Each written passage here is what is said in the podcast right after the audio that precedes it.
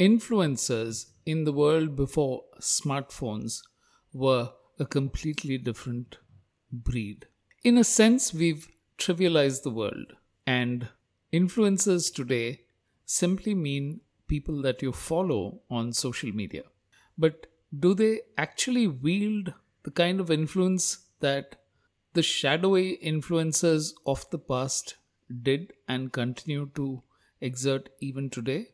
That's the subject of the first post in today's episode. Influencers, the old and the new. In social media, likes are the currency.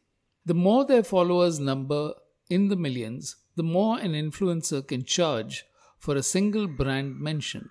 More than a mass medium could ever hope for in a solo release, even in prime positions or prime time.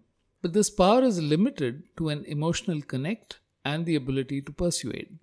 There are music, film, and cricket stars at the top of the pecking order who have carefully curated and cultivated their social media profiles. A single mention from them gets entire lines of clothing or mobile phones selling out. The ones in the middle, the up and coming influencers, are the ones stuck in a midway situation. Their fans like what they do, but they may not vote with their purses. That gets to be a critical call for brands. Which are the ones to select and go with? Will fans make purchases or pass? Tough call. There's an older set of influencers who operate away from the spotlight. They wield unseen power. In everything from political deals to appointments to plum posts, they work behind the scenes. That's also influence. Same word, different worlds. And that is the key. From influencers to changing behavior. And this might actually sound like a completely crazy idea, but that's the whole point. Crazy ideas do work lollipops outside nightclubs. Drunken revelers were kicking up a storm and getting into brawls. Arguments would escalate into fistfights, and rash driving created law and order issues. The solution that seemed to work was ridiculously simple hand them lollipops. It's the kind of thing you would do to keep kindergarten kids happy, but age apparently does not come in the way of enjoying sugary treats. The idea of giving out lollipops was first suggested in a book written in 2008.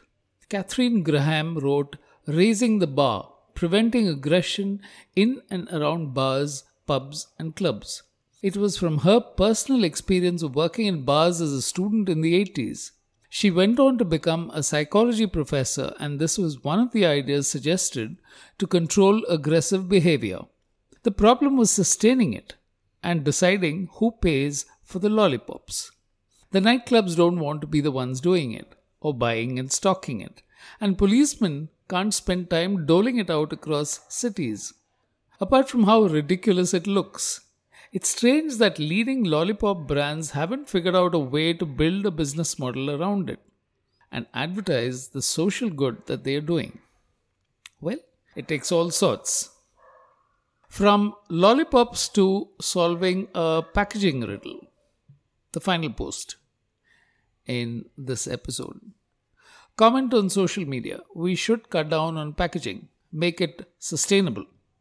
Great idea. So, where do you begin? Recently, I bought an ink tank printer, estimated to have the lowest per page printing costs. Now, the product cannot be shipped in one piece, or the black, blue, red, and green inks have to be in separate bottles and wrapped in vacuumed plastic so that they do not break and flood inside in a multicolored mess. The two printer heads for black and color printing have to be packed separately. To align all of these, the corresponding channels in the printer have to be secured against a rough treatment in the supply chain. Simply sticking a fragile sticker does not work. One sensible change the old instruction manual changed to a start here booklet, illustrations instead of long text all broken up into steps so you know how to proceed from one to the next. All the packaging gaps have to be stuffed with cardboard so that they don't move around. And a printer is just one of the millions of products being shipped every day, each with its own unique packaging challenges. Now, where would an optimization solution idea begin? Every week, I'll plant a few ideas in your mind on branding, behavior, and markets. Triggers for your thoughts. Subscribe at ideascape.substack.com. Comments, views, and thoughts welcome.